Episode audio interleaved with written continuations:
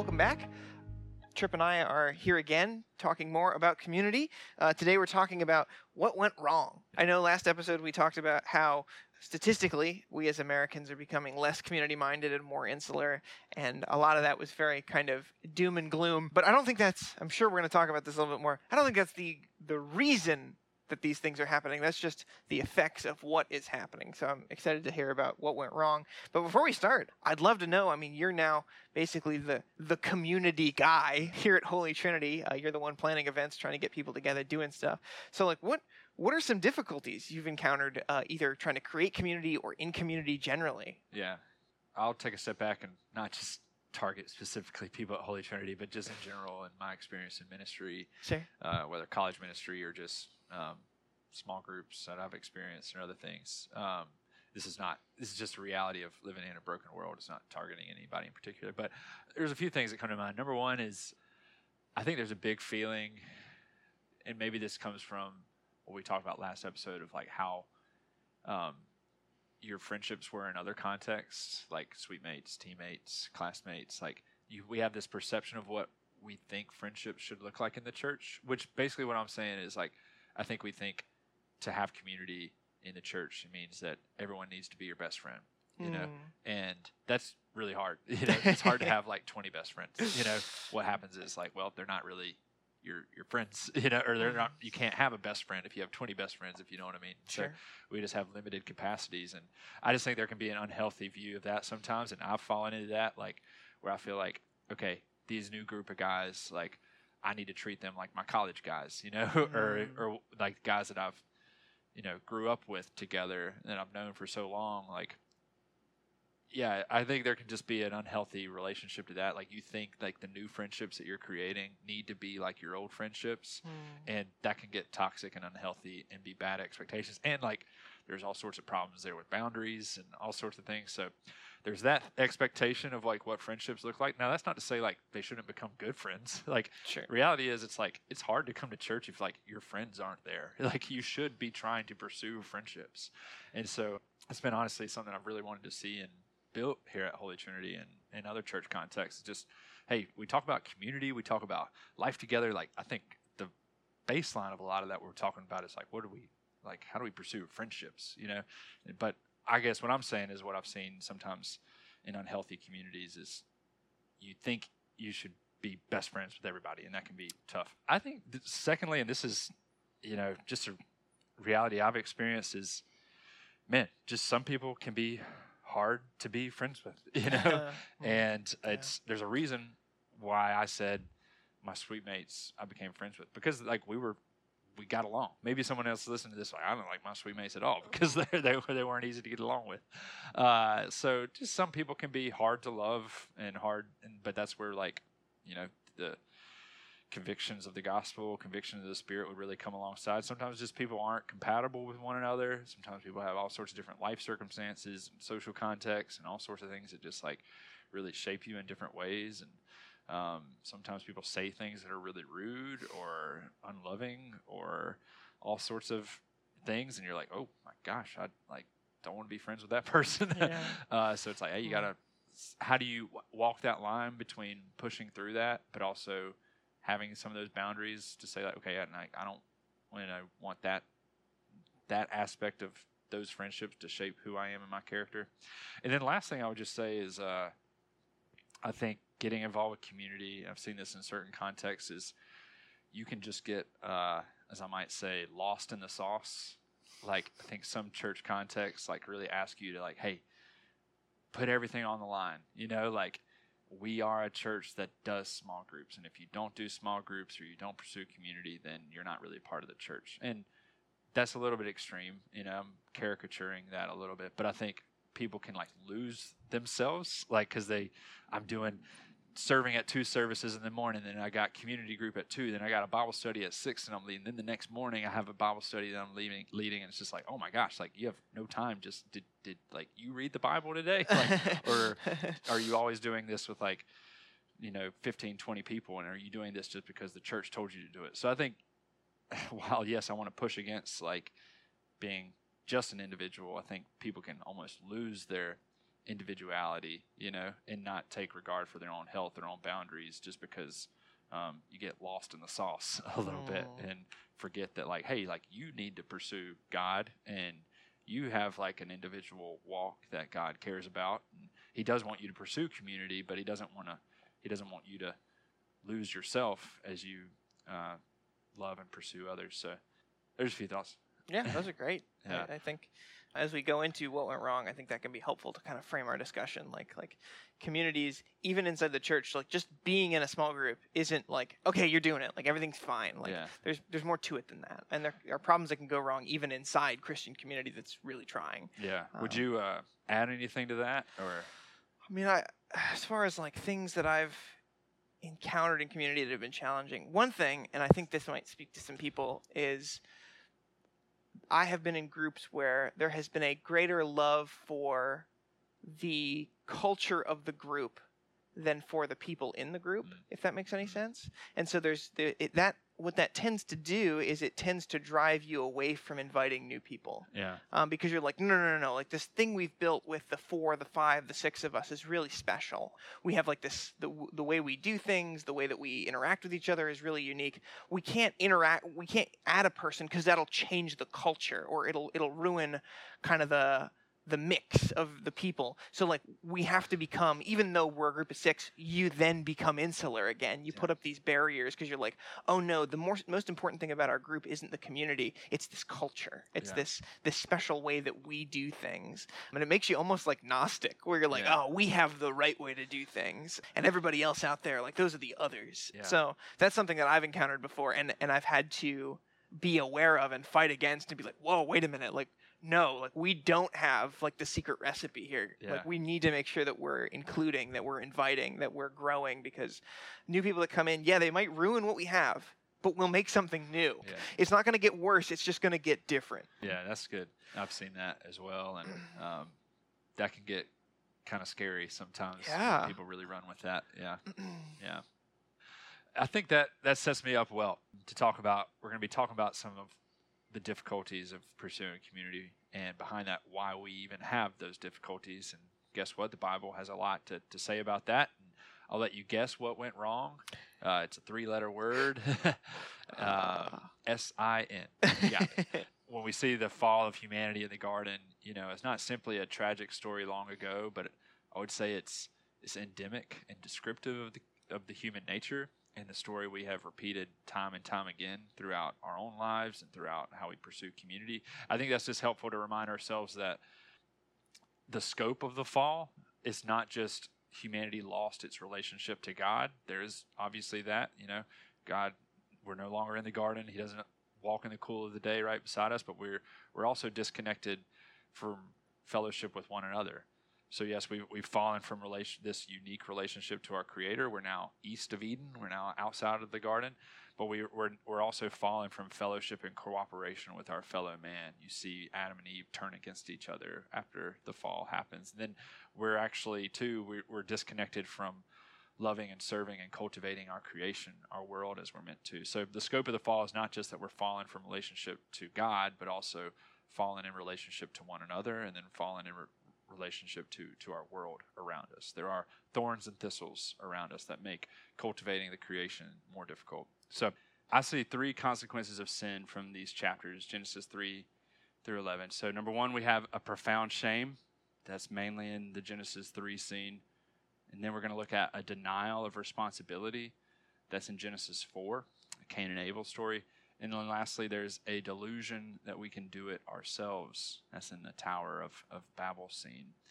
So, yeah, that's um, kind of a collective shape of how this, how sin of Adam and Eve and how sin of humanity has affected how we pursue community. So, that all sound good to you, Jacob? It, it sounds awful, but um, I think that's kind of the point. Yes. I mean, we're talking about sin today. This is kind of this is uh, heavier and more human stuff Right. for that reason. But I'm I'm looking forward to it in that I, I hope it will be really helpful in in talking about not just hey things are wrong, but like how did we get here, yeah. and how can we kind of map in ourselves like where these things come from and kind of course correct Mm-hmm. towards not only Jesus but towards a, a healthy shape of community. Yeah.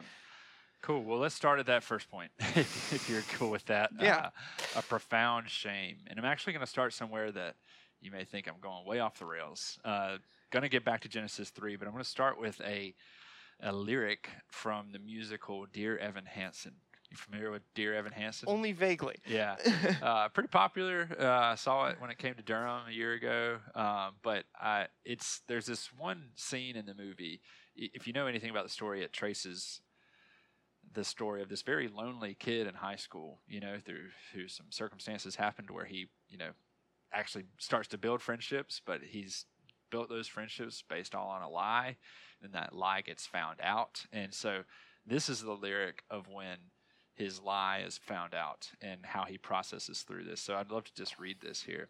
He says, This is after he's been found out. He says, Sometimes you see everything you wanted, and sometimes you see everything you wish you had, and it's right there, right there, right there in front of you. And you want to believe it's true, so you make it true. I Keep saying, I guess I wanted to believe because if I just believe, then I don't have to see what's really there. No, I'd rather pretend I'm something better than these broken parts. Pretend I'm something other than this mess that I am. Because then I don't have to look at it. And no one gets to look at it. No, no one can really see. I never let them see the worst of me. Because what if everyone saw? What if everyone knew? Would they like what they saw? Or would they hate it too? So, little uh, dear Evan Hansen for you this morning, Jake. But I I love this quote. Well, I don't love this quote, but this quote is I think it's, it's a really interesting kind of unpacking of how what happens in our hearts when our sin gets found out. you Hmm. know, I don't we don't like to believe that it's true. Uh, so we cover ourselves up in some way, shape, or form, and that's actually what you see. What happens in in Genesis 2 to Genesis 3, where you see at the end of Genesis 2, they were what? Naked and unashamed, right? And then the serpent comes along and, you know, deceives them to eat the, the fruit. So Genesis 3 6 here. So when the woman saw that the tree was good for food and that it was a delight to the, to the eyes and that the tree was to be desired to make one wise, she took of its fruit and ate. And she also gave to her husband who was with her, and he ate. Verse 7 Then the eyes of both were opened, and they knew that they were naked. And they sewed fig leaves together and made themselves loincloths. And they heard the sound of the Lord God walking in the garden in the cool of the day. And the man and his wife did what? They hid themselves from the presence of the Lord God among the trees of the garden. So I think what sin does initially and most profoundly, I'd argue, is it produces this deep and profound shame. It's the point where our own law making, our own autonomy, if you will, comes face to face with its consequences before God and His own law. This is what happens in skipping ahead to the New Testament, but in Romans 7, when Paul walks through the importance of, of why you even have the law, what's the importance of the, the Jewish law, he says, Yet if I, it had not been for the law, I would not have known sin. For I would have not known what it is to covet if the law had not said, You shall not covet. um, he says elsewhere, you know, where there is no law, there is no transgression. But when the transgression is pointed out to me, then I feel a deep shame here. He goes on to say at the end of that chapter, he says, What a wretched man I am. Who will deliver me from this body of death? Hmm. I think there's a part of us behind closed doors that we feel if people knew that thing about me, I'd be ruined. I can't confess this shameful thought or this habitual practice because it'd be horrifically embarrassing. Uh, my my my imperfections would be found out. This is what Evan Hansen's getting at there. You know, like um, I'd rather pretend I'm something better than these broken parts. Pretend I'm something other than this mess that I am. Because because guess what? We don't want to look at it. We don't want to look at those depths of our hearts, the darkness behind uh, those little that little lie, or the darkness behind uh, what you looked at on the internet, or the darkness behind there's there's more to our sin than what I think we'd like to realize, and I think that's what Genesis three is getting at. I think that's what Dear Evan Hansen is getting at as well. Again, here you see how Satan, the serpent of old in the garden, puts something before us that seems almost true and perhaps it contains just enough truth to justify whatever sinful appetite we might have. And, and in our sin, we, we seek to make it true. In our foolish rebellion and autonomy, we take the fruit and we exchange the truth of God for a lie. And we worship and serve created things rather than our Creator.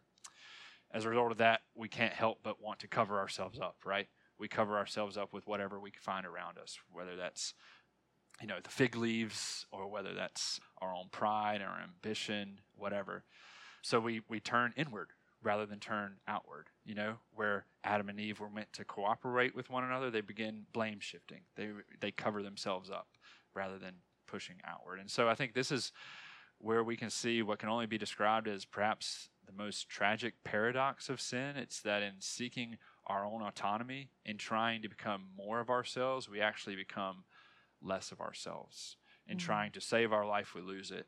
In trying to gain the whole world, we, we forfeit our souls here. So I think that's where, we, where I can start. And the point, I think, is just to say that the shame of our sin leads us to cover ourselves rather than expose our brokenness to others. Mm. And as long as we cover that self up, we're, we're denying an ability to live in community with one another. We're, we're lying to ourselves and to others as to our true humanity and where freedom can ultimately be found in Jesus. So. Yeah, and I think to, to that point, I think one of the one of the passages you read in Genesis, I think really stood out to me. Hiding among the trees of the garden. Mm-hmm. I think that's something we can do very easily in community, where you go to the small group and mm-hmm. you participate in the Bible study and you give answers to questions, and then prayer time comes and you're like, no, I don't have anything to talk about. Yeah. It's like, well, what about the the trouble in your home life? What about the sin in your own world? What about like the, the difficulties that you're facing as a Christian? Mm, can we pray for work? Yeah. um. And it's that very much feels like that kind of hiding in the trees of the garden. You're like, well, I don't want to leave community, but like I don't want to really be exposed in it either. I'd rather be here, like hiding behind a tree, and just kind of lob my my spiritual answers to your questions at totally. you during the Bible study portion of the tour. But when it comes to the real like meat and potatoes of the heart part. I'll just give you my surface level answers and then go home. Yeah, I love um, that man. And what I love about the, the Evan Hansen lyric there is, I think we trick ourselves into thinking that we don't want other people to see our brokenness, mm-hmm. but it's like I think really like we don't want to see it. Sure. We don't want to be confronted face to face with how broken we are. Like mm-hmm. what what does Paul say at the bottom of his sin? Is like what a wretched man that I am. Who will save me from this this body of sin? No, he says mm-hmm. body of death. Like I yeah. I am way worse than I ever realized, you know. So there's this profound shame that leads us to cover um, that. I think that's a really good way of putting it. The way you, the way you thought through it. Continuing on, if that's cool. yeah, uh, yeah. Secondly, here is a denial of responsibility. This comes from Genesis four. I don't have a Evan Hansen lyric here. Sorry, friends. Uh, but this is in uh, the story of Cain and Abel. You may know it. Uh, know, Abel is a shepherd, while Cain is working in the field. He tills the land. Both of them bring this offering to the Lord, and the Lord seems to favor Abel's offering as opposed to Cain's. And just skipping ahead in that story, you may know it. You know, they both present the offering, and the Lord favors Abel's offering, and then Cain builds. There's an anger that builds inside of him, and verse 8 of chapter 4 Now Cain said to his brother Abel, Let's go out to the field. And while they were in the field, Cain attacked his brother Abel and killed him. Very next verse. Then the Lord said to Cain, Where is your brother Abel? I do not know, he replied. Am I my brother's keeper? Then, of course, the Lord rebukes and curses Cain. So, you know, where we were made for fellowship and co labor with our fellow man, with one another, just a few chapters ago, sin has now intruded into our hearts just before this scene in Genesis 4, the Lord convicts Cain by saying, Sin lies at the door. Its desire is for you, but you must rule over it. I think that's always such a convicting verse for me. It's, hey, sin wants to take this little jealousy and turn you into something unrecognizable. You must rule over it, or it will totally turn you into something you can't recognize anymore. And we see this seed of jealousy turn Cain you know, much more into a jealous brother, but into a murderer, um, mm. into something less than what he was created to be. Cain's plowshare becomes a sword, you mm. know, the reverse of what we're made to be in Christ. Cain quite literally is cutting himself off from the community given to him, his own brother, and he totally denies his responsibility to his brother, saying that damning statement, you know, am I my brother's keeper? Mm-hmm. That word there, keeper, it's the Hebrew word shamar. It means something like to guard or to keep watch over.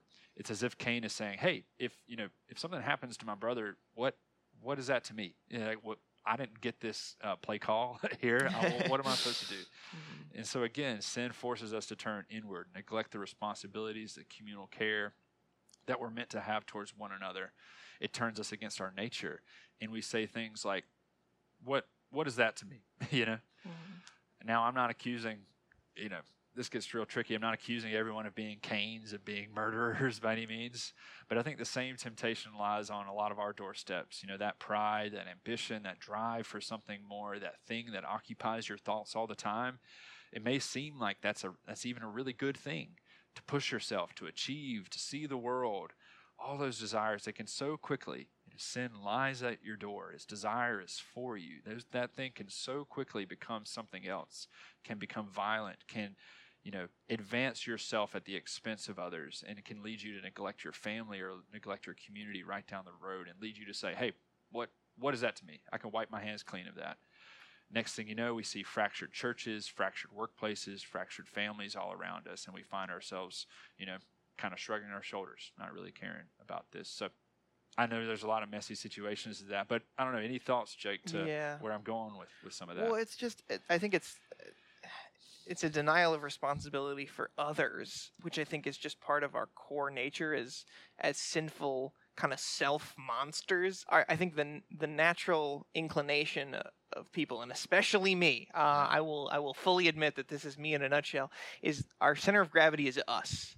What am I gonna do today? Where am I gonna do? So so other people's problems become this kind of take it or leave it, where they're like, oh, well, if somebody has a problem like right in front of me, I might give him a hand. If I see my brother stumble right in front of me, I'll give him a hand. But if I just hear about it, like, am I really going to go out of my way to go help somebody yeah. else? And it's like, well, maybe not. Maybe the thing I'm working on that day just feels too important. Or the thing I have planned has been on the calendar for three months. Yeah. Or maybe, you know what? I'm just tired today and I, I really can't be bothered. Like, I'm, am I really my brother's keeper? Can yeah. he take care of himself? I'm, I, and there's a kind of a, well, I got mine. I'll take care of myself. He'll take care of himself.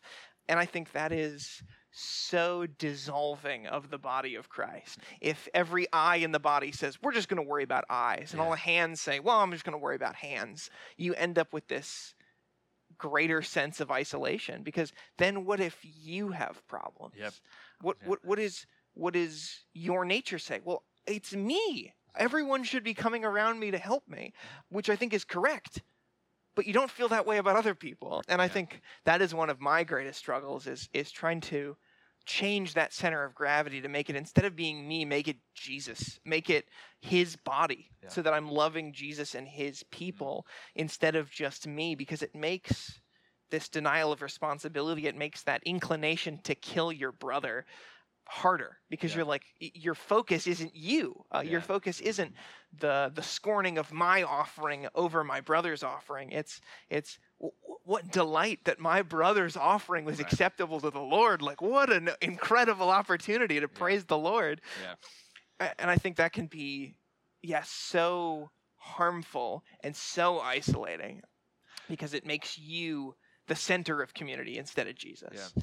Yeah, and there's so many messy situations with this. I mean, I'll give one example. You know, perhaps say you're on your way home and you get a call from an old friend.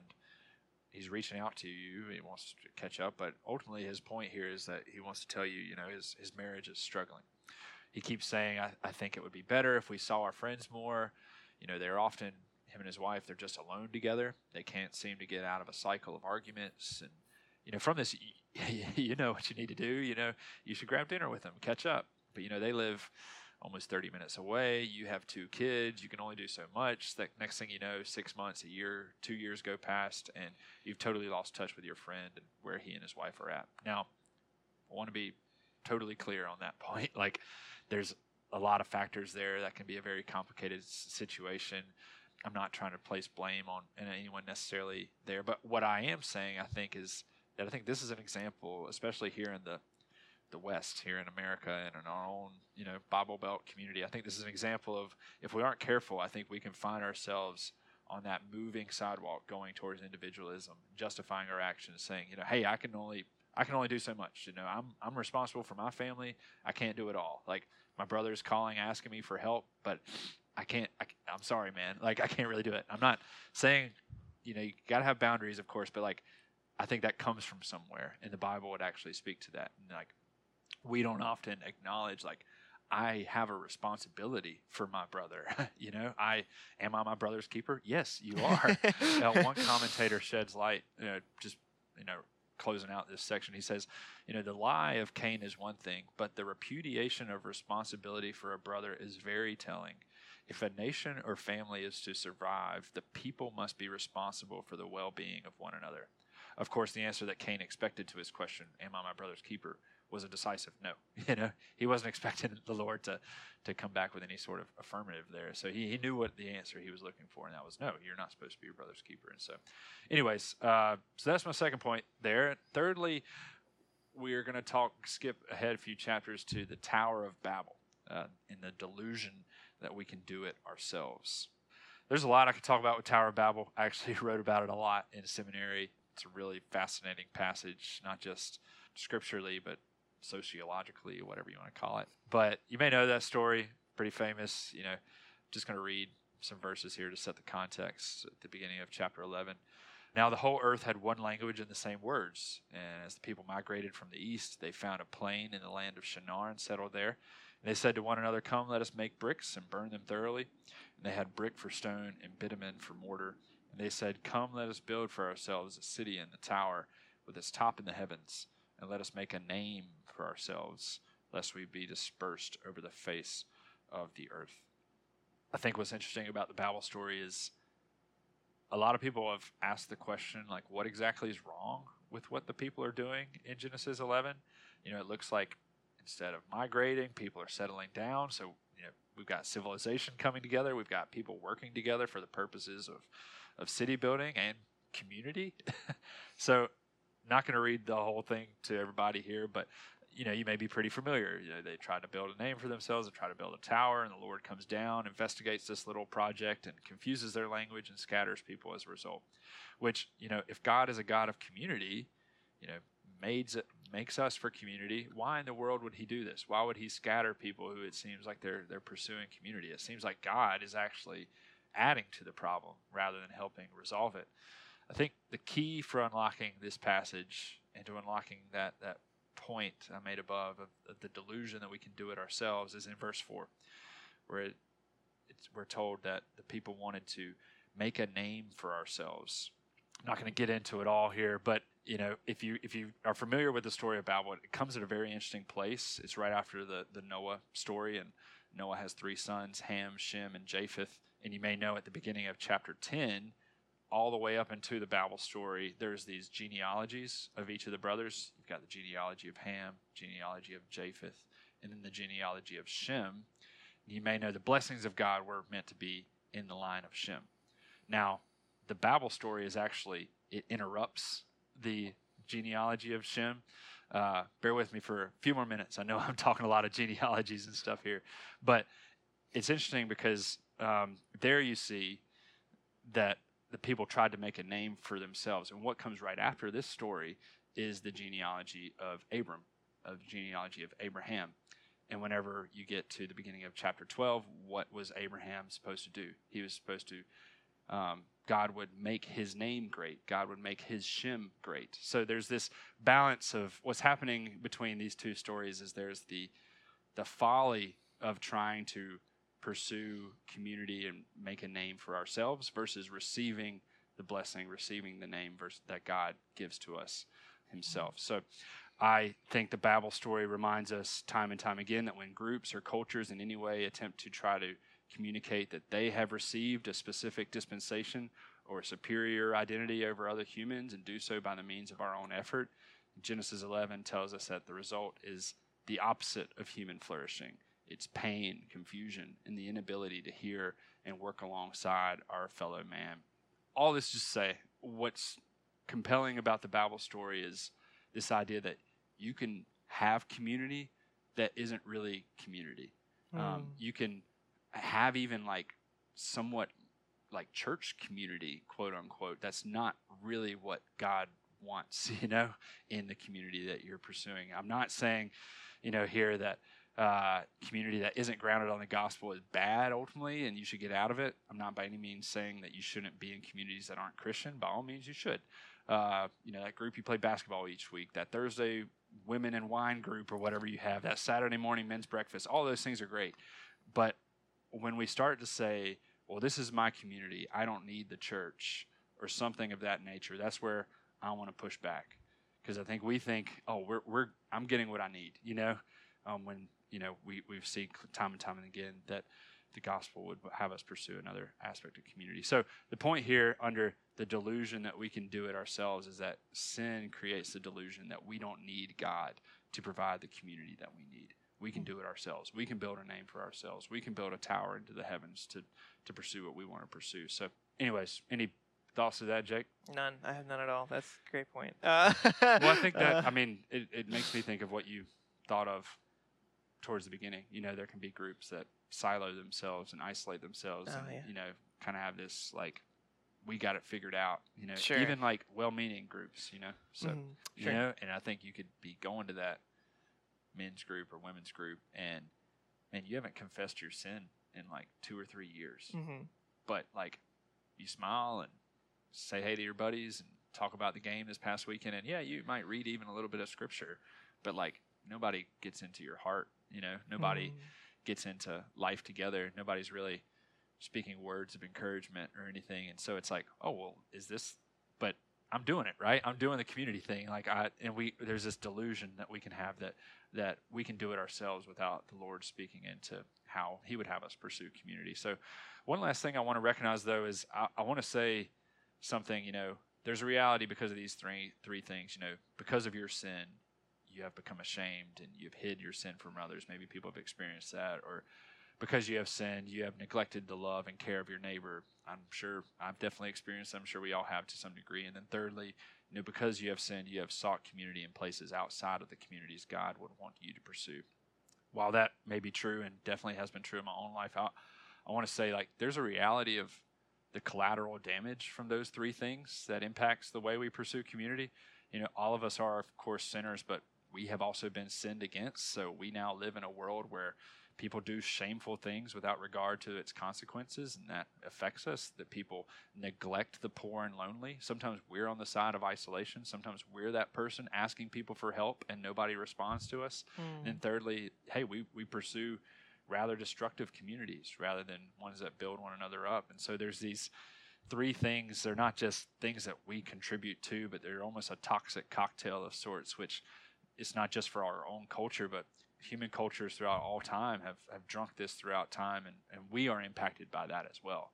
So there's just a reality of I'm, I want to say to people like, yes, we have done this in all sorts of different ways, but you know when we look at those statistics, when we look at that, um, you know, complaint against why doesn't the church care about this or that person, it's like, well, there's just a reality of these things that have shaped us all, and fortunately, Jesus comes along and redeems some of these things, but know, we've been sinned against in these in these um, things as well. So and I know all of that can sound kind of hopeless. Um, Yeah. And without Jesus, it kind of is. But I- I know next time we're talking about more of the, re- the how do we kind of live into this redeemed community? How is community redeemed? And I just I- I'd love to talk. I'm lo- interested to talk more about that next time. But is there any hope on this side in this Yeah. episode? Um, Yeah. Well, I think you can look at those three things right there: shame, denial of responsibility, delusion. We can do it our own selves. I mean, that that shame that eats us alive. If, whoever has come face to face with Jesus, I hope has experienced this. You know, what does Paul say right after the end of Romans seven? He gets to, you know, what a wretched man I am. Who will save me from this body of death? Body of death. Thanks be to God through our Lord Jesus Christ. And then he, guess what he launches into? Romans 8, you know, the, the, one of the, some of the most powerful beauties of the gospel. There is therefore now no condemnation for those who are in Christ Jesus. For the law of the Spirit of life has set you free in Christ Jesus from the law of sin and death. So that shame that eats us alive, that makes us want to cover ourselves with something, we are actually meant to be covered by something. and it's the righteousness and the love of Christ. So we confess our sin, both to God and to trusted others, knowing that there is freedom outside of trying to cover our sin. So it's worth asking yourself in your community are you creating spaces for, for that to happen? Because there's freedom on the other side of that. Secondly, the denial of responsibility in Christ now becomes fellowship in the body of Christ. For we recognize that to, to hate our brother is to hate our very selves. to deny mm. service to our brother is to deny service to our very selves. So again, you know, asking yourself with regard to your community, are there ways that you're stepping into the lives of your brothers and sisters to care for them and to be their friend? You know, I, I like to think sometimes, you know, when we were kids on the playground, we would just say to some other kid like, "Hey, do you want to be my friend?" Like we don't do that much anymore, and we think it's weird. But I think you know the church needs more of that. We need more people who just say, "Hey, I want to be your friend," or "I want to invest in your life. I want to." You know, Thursday morning I've got some free time. You want to meet up and get coffee? We can talk about our lives. We can read the Bible together. So we need we have the ability to now step in and see our brothers and sisters in Christ and to to be empowered to do that. And then lastly, that prideful attempt to do it our own way is totally humbled because we realize that everything we ever wanted in those other communities, our desire to be accepted and loved, our desire to be seen and known, that desire for justice is all there in the gospel, but so much more. And it's a step with God's narrative of redemption. And so, all this, and I think this ties back into the first episode to say is I want to communicate to conclude and be as clear as possible when I say the Christian life knows nothing of a private, individualized faith. Yes, faith is a personal thing, but it's never private. The Bible knows nothing of a private faith. The Bible knows nothing of a private salvation. The Bible knows nothing of a that's between me and Jesus kind of faith. Um, that's quite simply not a category in the Bible. Uh, there's something that happens when humans come together in unity under the worship of Jesus, confessing sin, turning to Christ, telling truth to one another, laughing, crying, seeing kids raised together. That reveals something absolutely essential about what it means to be made in the image of God. As the Psalms say, Psalm 133 Behold, how good and pleasant it is for brethren to dwell in unity. Our salvation, our humanity is tied together in that community that we pursue. That was the point I closed on last time. But it's just so seen again that community is such a special and precious thing, and we have access to it through Jesus. Those three things that shame, that denial of responsibility, that delusion is totally redeemed in Christ. And I think we'll see that that more and more as we walk through it next week. Mm, that's great. That's that's the glimmer of hope I was hoping for. That's great. That's encouraging, and I, I'm really looking forward to our next episode because, as you mentioned, we have a special guest who you, the listener, will get to meet next episode. But we're looking forward to it, and Trip and I will be back with them and having another conversation about community. So yep. look forward to seeing you then.